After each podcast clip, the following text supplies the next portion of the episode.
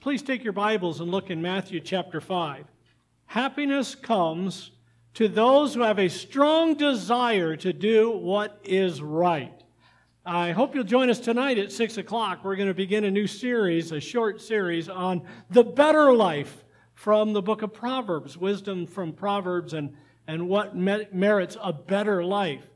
On Sunday mornings, right now, we're doing a series through uh, the Lord's, not the Lord's Prayer, the Sermon on the Mount. Lord's Prayer is included. Uh, but in the Sermon on the Mount, and we looked at it three weeks ago. We looked at the first two of the Beatitudes, and then last week we looked at three of the Beatitudes, but not in order. And today we're going to pick up those other two, or two weeks ago. Last week we had a missionary here. But three of the last four Sundays we've looked at the Beatitudes. This morning we're going to pick up number um, Beatitudes in two verses, six and eight. And if you miss those other services, uh, they are available on our podcast through online link. Uh, you can go to our website and find that link and get those uh, as part of the Beatitudes. Uh, they got the title Beatitudes because that's just the Latin word for blessed and being blessed. And so blessed also means happy. So we could say the happiest people on earth are the ones that do this. And that's what the Lord said. Today, happiness comes to those who have a strong desire to do what's right. That's not what our culture thinks. That's what Jesus said. Uh, Matthew chapter 5, verse 6. Blessed are those who hunger and thirst for righteousness, for they shall be filled. Verse 8. Blessed are the pure in heart, for they shall see God. Father, I pray that you would speak to our hearts, encourage us, I pray that we would get real with you, that we would uh, have the values of our hearts and lives reflect the value of your heart and your life. And Father, there may be people here today who've never trusted Christ as Savior. I pray that they would. I pray they would see their need of having their sins forgiven and asking you to be their Savior for those of us who have trusted Christ at some point, long time ago for some of us, not so long for others, I pray that we would get serious about following Christ. Uh, you don't want us just to go to heaven. You want our lives to be transformed on earth. So I pray that we would get real with you about you and that we would seriously follow you. May you speak to our hearts in this message, I pray. In Jesus' name, amen. Blessed are those who hunger and thirst after righteousness. Blessed are the pure in heart, for they shall be filled and they shall see God. Did you realize, maybe you've noticed this, that our culture mocks those who have a driving desire to do what's right? We make fun of them. Uh, they laugh at, we laugh at them, our culture does. Listen to this. In a survey of college students, 86% said they cheated in school. 76% of those college students copied word for word from someone else's assignment. Word for word. we had a, a, a girl in our Bible college came up to me fussing about her boyfriend because he made her write his research paper and then broke up with her. they both got suspended. 72% indicated that they used their phone, tablet, or computer to cheat in class. Can you pop up that college one? This smile faces. Uh, that's better. Looks more like us, smiling a little bit.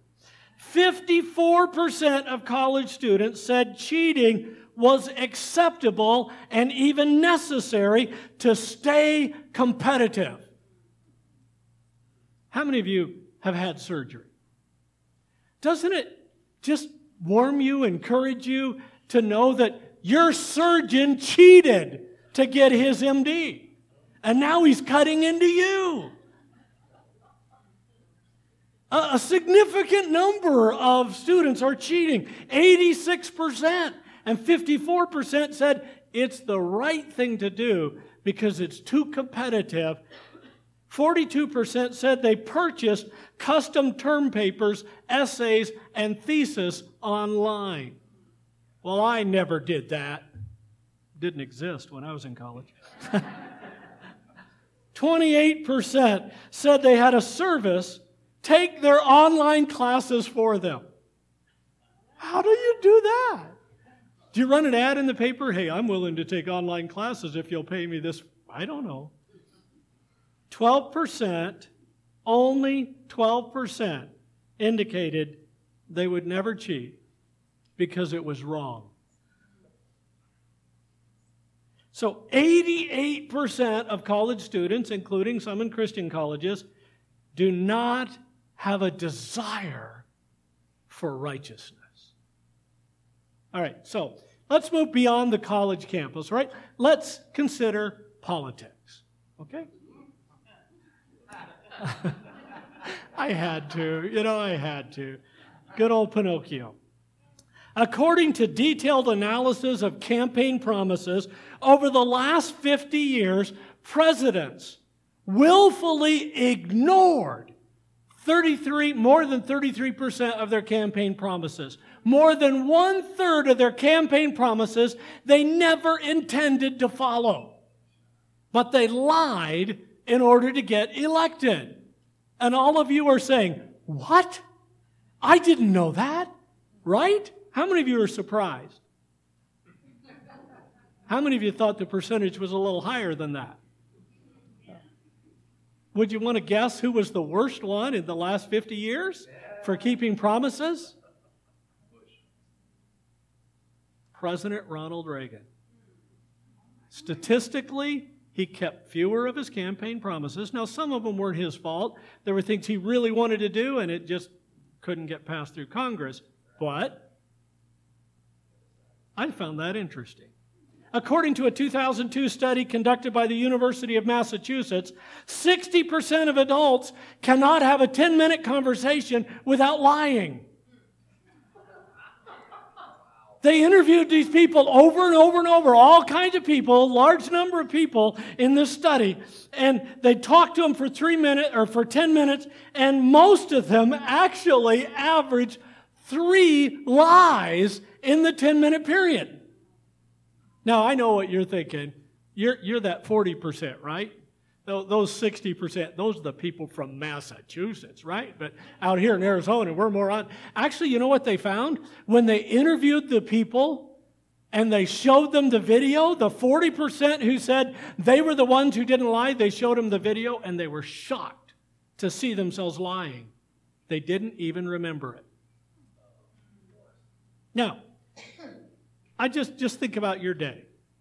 Like, sometimes you get put in a really awkward stage. One of those old Geico commercials, you know, it had Honest Abe on the commercial, and his wife says, Abe, does this dress make me look fat? And Honest Abe is like, hmm, hmm, hmm. he doesn't want to say anything. So, ladies, don't ever ask a question like that. Or, guys, if you get asked a question like that, you could say, I don't think that's flattering. Whatever. But listen, how many of you have said, I didn't have time to do it, but you actually had time and didn't do it? See, we're fairly comfortable with some lies that don't seem significant. I've actually changed that phrase started bothering me, and so I've tried to say, I haven't taken the time to do that which is honest. I guess in some cases, if I'm more honest, I would say, and never will, but, uh, but I, I haven't taken the time to do that because we have the time to do what we need to do. And we have the same amount of hours in the day. So if you chose to sleep instead of doing that, you had the time and didn't do it. But we, we it feels easier sometimes and less awkward to tell a lie than to tell the truth. If you're talking with somebody and they're not making any sense at all, and they say, Do you understand me? The majority of people will shake their head yes, even though they don't understand it at all, because they don't want to look ignorant, like they're not getting it. But hunger and thirst after righteousness, this is what we're supposed to do. I have an illustration of a hummingbird. Why did I pick a hummingbird? Well, for the first time in our lives, we have a hummingbird feeder outside our house. I think it was your idea, wasn't it, Megan? I don't remember. Between the two of them, we've had a couple of hummingbird feeders. The first one, the hummingbirds beat it to death. Um, but this, the first one, the hummingbirds would go in and out, and there was no resting place for them. So the birds would just flap, flap, flap, flap, and they'd go in, get a drink, pop out, you know, catch your breath, pop in. And this new one we have has a, a ring like this one, and they can sit on that ring and go in. It's interesting to watch them. They just, they go after it. They get it and they drink and drink and drink. And, and it's a good illustration that hunger and thirst. We know, well, relatively speaking, we know what hunger's like. Uh, we know what American hunger is like. And I used to say I was starving, and then we started saying American starving because our starving means I haven't eaten for a few hours. Their starving means they haven't eaten for a few days. So it's a little different. But hungering and thirsty, you know what it's like to feel really thirsty. You, you just need some, something to quench your, your thirst. You know what it's like to, to feel hungry and then you smell food and you're just, oh. And the hungrier you are, usually, the better the food tastes because you're so hungry. Jesus said, Blessed are the people who hunger and thirst after righteousness. After righteousness. Now, this is not self righteousness like some people would do. Uh, if you can, uh, mark your spot here and turn over to, uh, pro- to Psalm 24. Psalm 24. This is not self righteousness that I am so right. Some people, you know, well, who was I talking with recently? We're, oh, a family friend contacted me this week, uh, and they said, they had company over at their house. And the son of the people they had, oh, this little boy punched his little kid in the face. And so he pulled the little boy away, and then the little boy ran and told his dad he was just playing, and this adult tackled him and drug him away from the other kid. So the other parent was mad. And when the relative of mine explained to the first parent what actually happened, he didn't believe him. Why? His child would never do that. How many of you have read in the Bible that foolishness is bound in the heart of a child? Yeah, that's in there, Proverbs 22 5. Guess, or Psalm 22 5. Proverbs. Anyway, foolishness is bound in the heart of a parent sometimes too. You, you have to teach your kids and trust your kids, but lying is innate. It's part of the human nature. And little kids are masters at it. So, I said this is not self righteousness. This is a pure righteousness. His apostles would have known these verses from Psalm 24. Are you there? Psalm 24. Look in verse 3. Who may ascend unto the hill of the Lord? Or who may stand in his holy place? He who has clean hands and a pure heart, who has not lifted up his soul to an idol, nor sworn deceitfully, he shall receive blessing from the Lord. Now, look at this last phrase very carefully. And righteousness from the God of his salvation. He's going to receive blessings and righteousness from the Lord, from the God of his salvation. The psalmist said, righteousness is a gift we receive from God. The apostles would have eventually understood this, maybe not at first, but eventually they got there. Jesus said that righteousness comes as a gift from God, and Jesus said their righteousness had to exceed the righteousness of the scribes and Pharisees, to be higher, because it's a gift from God. Righteousness begins by trusting the Lord as your Savior. 2 Corinthians 5 21. For he made him who knew no sin to be sin for us, that we might become the righteousness of God in him. Jesus took all our sins on the cross. Jesus paid the penalty for all of our sins so that we could be saved, so that we could receive his righteousness as a gift. Three weeks ago, we looked at uh, blessings, and happiness comes from those who have brokenness and forgiveness. You cannot be saved and receive the righteousness of God unless you first recognize your own sinfulness and ask the Lord to forgive your sins and be your Savior. But when you do, righteousness comes as a gift, but it is more than a gift. It is also a pursuit. A pursuit. Something to hunger and thirst after. If you've ever watched sports, Olympic sports, um, any kind of sport, uh, one of the things they say of the athlete who wins or the team that wins, they were hungry for it. You know, and, and what's often said in, in team sports, at least, baseball, basketball, football, hockey, the team sports, uh, soccer, what they say is the team that was the hungriest won the game. That's not always true. You can be the hungriest and be totally outclassed.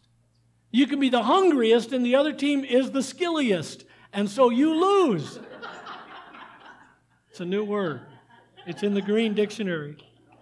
But, but we understand the concept of being hungry for it. You see it in some, they seem to dig down. I was watching track and field yesterday, and when the, the athletes came off the corner, they were tied.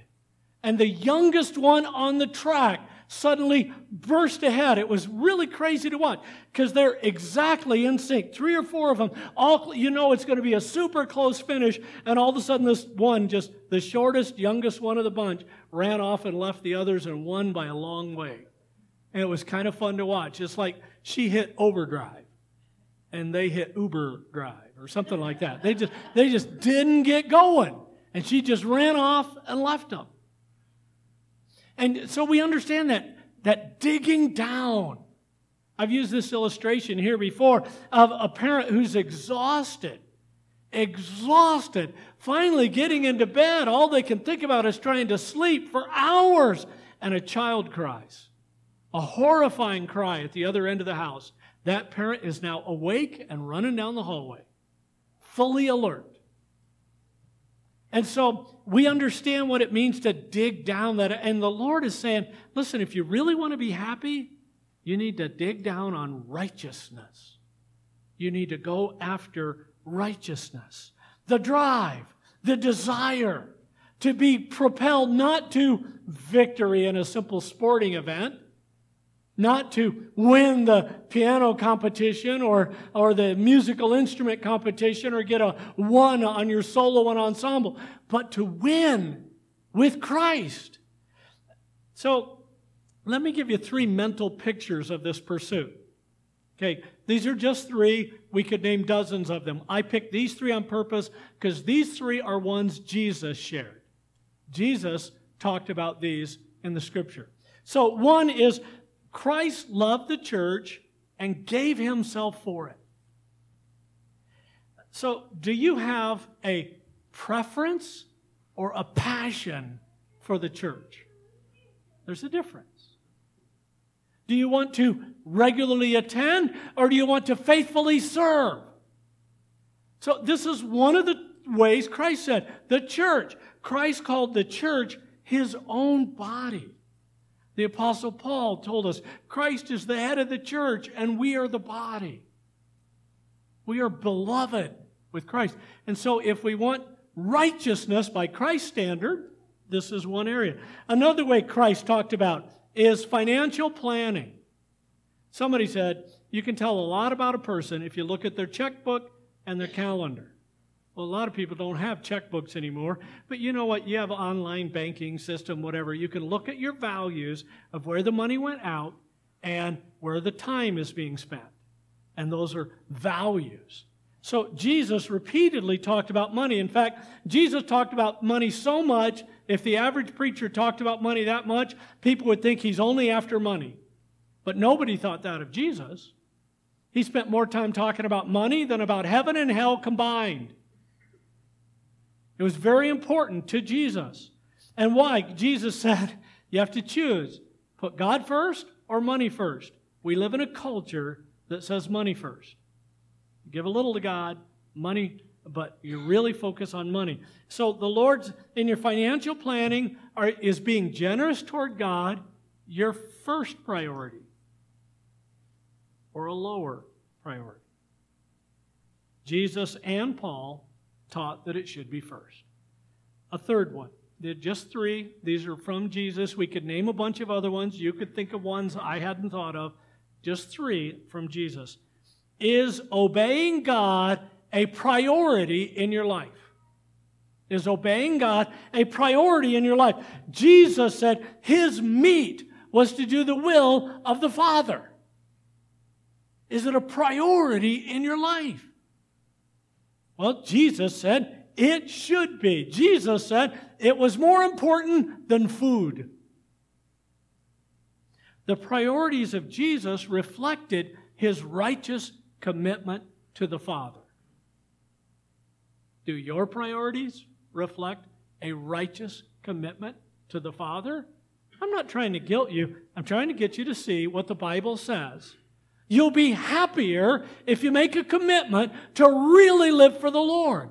You'll be happier. You'll enjoy life more if you're pursuing righteousness with, with a hunger and thirst. Hungering and thirsting after righteousness is not just about living well now, it's also about longing for heaven. Kathy and I were in a mall once, and somebody was like drooling over everything in the mall. And Kathy and I were thinking, we're pretty bored here because neither one of us are shoppers.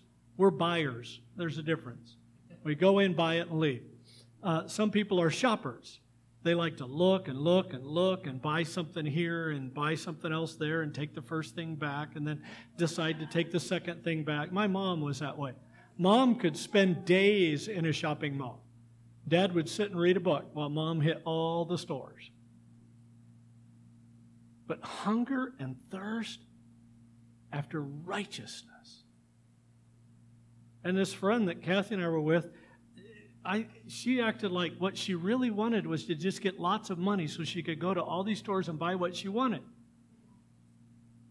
It wouldn't make her happy. If you had a list of a hundred things you wanted to buy, your financial bucket list, and you got all those things, it wouldn't satisfy. In fact, if you had a bucket list of things you wanted to see, do, places to go, it wouldn't satisfy. My brother was a little concerned. He just hit the last item on his bucket list. and now he doesn't know what to do. I said, why don't you try living? Um, but you know, he, he's the one who just had the vertebrae replaced in his neck. He's having a lot of difficulties because of that. Thank you, those who are praying for him. But listen, no thing will satisfy. No human relationship will satisfy.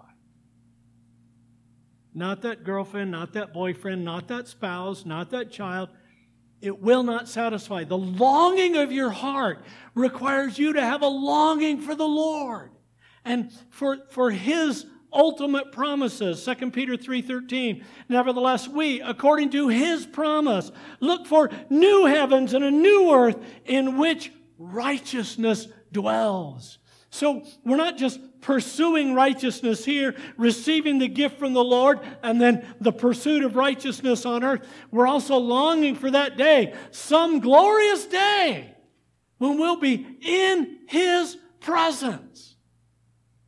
In the presence of righteousness, in which righteousness dwells, the new heaven, the new earth, with righteousness. Then, verse 8 Blessed are the pure in heart, for they shall see God. The pure in heart. Following God is, there was a picture there. I don't know what happened. Don't worry about it. Uh, following God is not a checklist of do's and don'ts. Following God is rooted in the passion of your soul. In fact, uh, take your Bible and turn over to Mark chapter 7. Mark chapter 7. Following God is rooted in the passion of your soul. See, things on the inside, if we're following after righteousness, if we are uh, pursuing Him, if we're pure in heart, then things will change from the inside out. But all kinds of stuff take place on the inside. And have you ever known somebody that this person seemed like an honorable person and suddenly you found out they'd been stealing or they'd been cheating or they'd had an ongoing affair or something like that? They seemed honorable.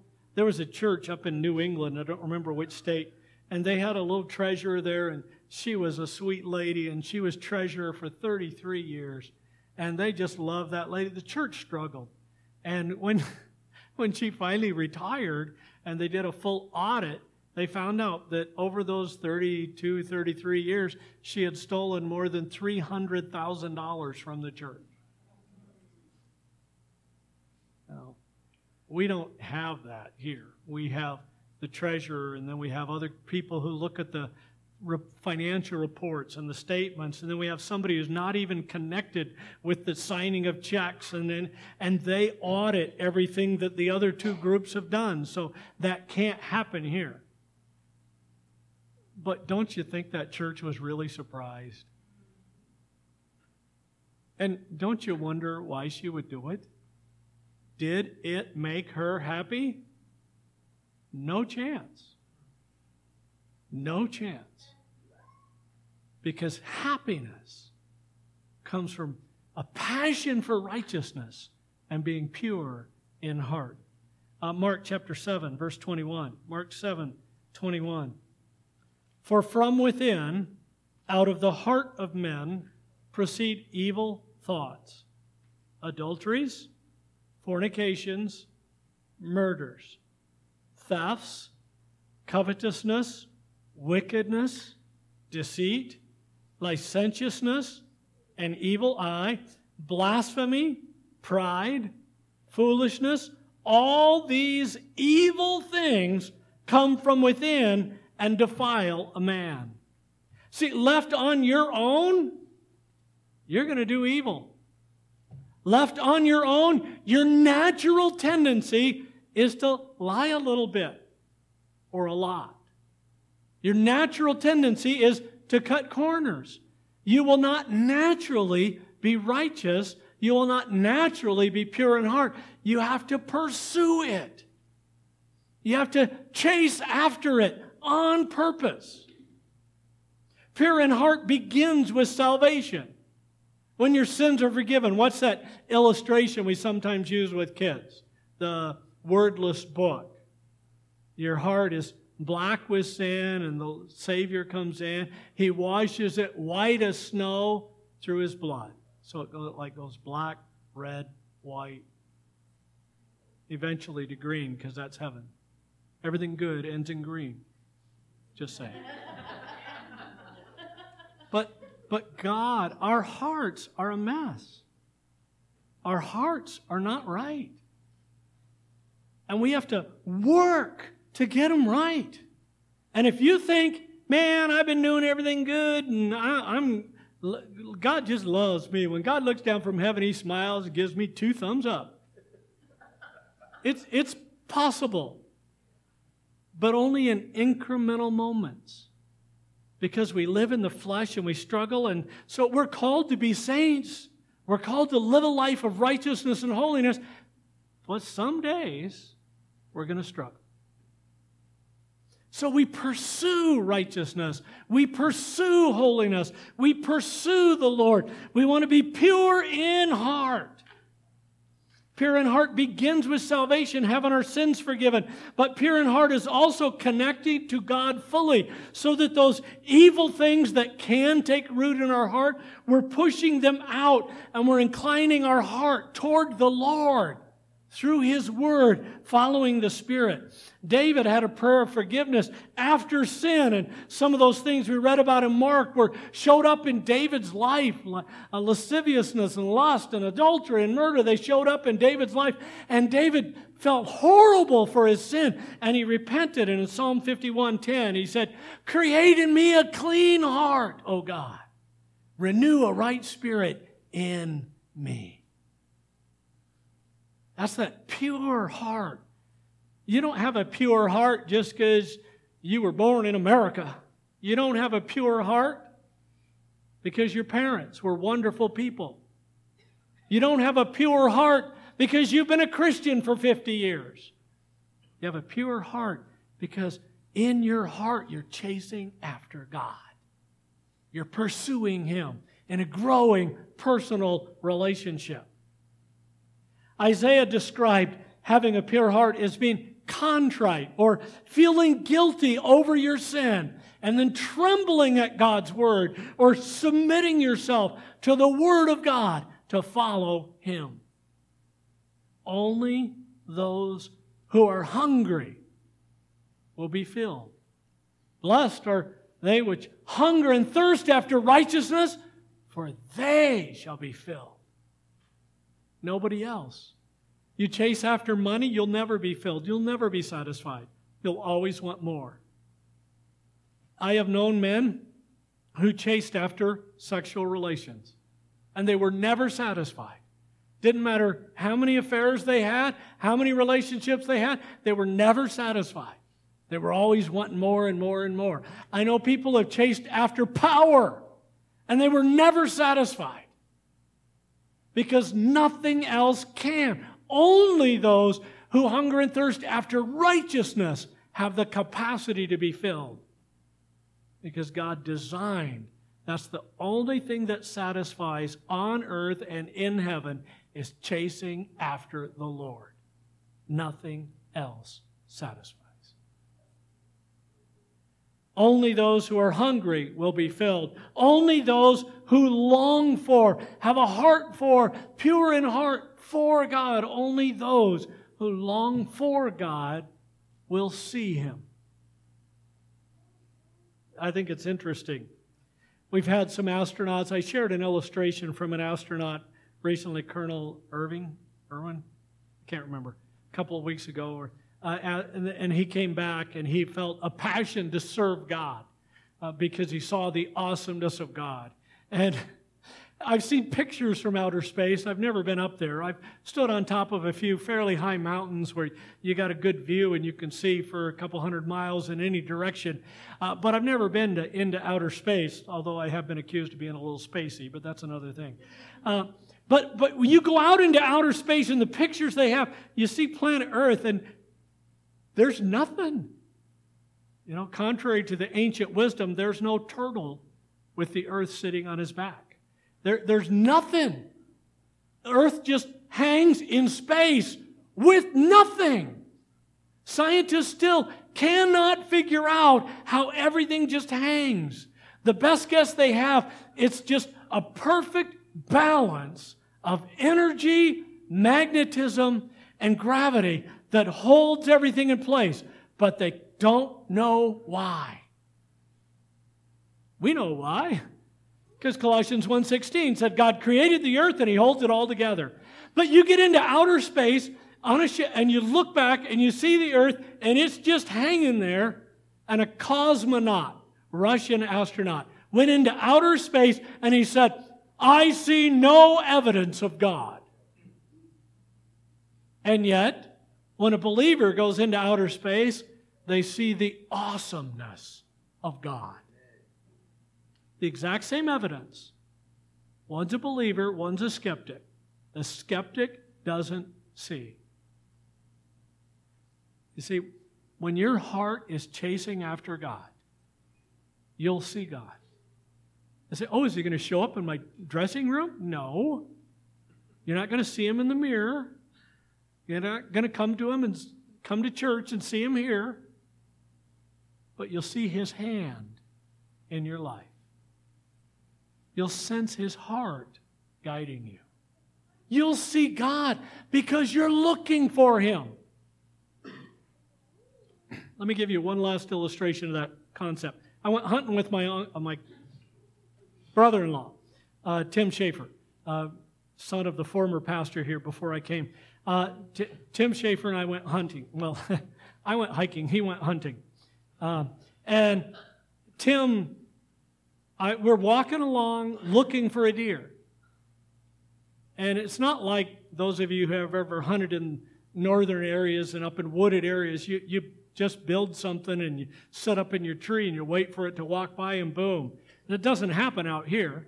If you sit up in a tree, it's going to collapse because the trees are too small. But, but you have to go. And we're going up over this hill, and all of a sudden, Tim whips up his rifle, shoots. And I look where he shot, and I see an ear of a deer.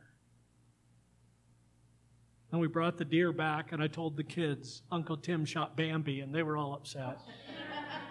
and apparently, Kathy was a little annoyed at that too. I'm not sure why, but.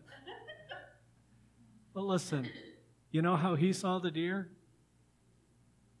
He was looking to see parts of a deer. He saw a shape in the bush that didn't look natural growth. And he thought, there must be a deer. And then he was already shooting before I even saw the ear of the deer. And if you look for God, you look for his hand, you pray to him regularly, you talk to him, you read his word, you will see God. You're not going to see this amazing brightness of light because there's no darkness in God at all, but you're going to sense his presence with you. You're going to see his guiding hand keeping you out of trouble and keeping you on the right path. Only those who have a heart chasing after God will see Him. Happiness comes to those who have a strong desire to do what's right. A strong desire to do what's right. So, do you want to be happy?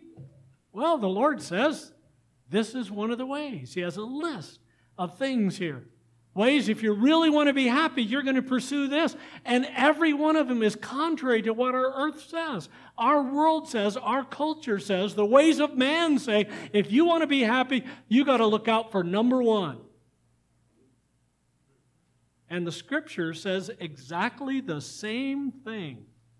The difference is in scripture, God is number one, and you are not. And Man says, look out for number one, meaning look out for yourself. No, you look out for God, and He takes care of you. You walk with Him, He walks with you. Draw nigh to God, He'll draw nigh to you. You can meet with God. Now, maybe you're here this morning, you've never trusted Christ as your Savior. This sounds weird. Christ died on the cross to pay the penalty for your sins and mine. And if we believe on him and believe that Christ rose from the dead and believe that he was God the Son and the Son of God and he paid the penalty for our sin and we trust in him, the Bible says God will remove all of our sins and will be forgiven and will become his child and will have a home in heaven. But between believing and trusting in Christ and being with him in heaven, he wants you to hunger and thirst after righteousness. He wants you to be pure in heart. He wants you to walk with Him, see Him, fellowship with Him. Just like Adam and Eve in the garden when they heard the voice of God and they walked with Him in the cool of the day, God wants to fellowship with you the same way. He wants to have you enjoy His presence, have you pursue Him, draw closer to Him. And that's what brings happiness. on earth, the happiest people on earth, are the ones whose sins are forgiven and have a relationship with the Lord Jesus Christ. And anybody pursuing anything else, they're only going to have temporary happiness, not lasting joy. So, do you know Christ? Are you pursuing Christ? I want you to just pray, just you and God. You talk to God. Ask God how you're doing. I shared three little standards that we have from the Word of God that Christ gave us. But you can ask God how you're doing. Your worth is not in what you own, it's in Christ and what He did at the cross.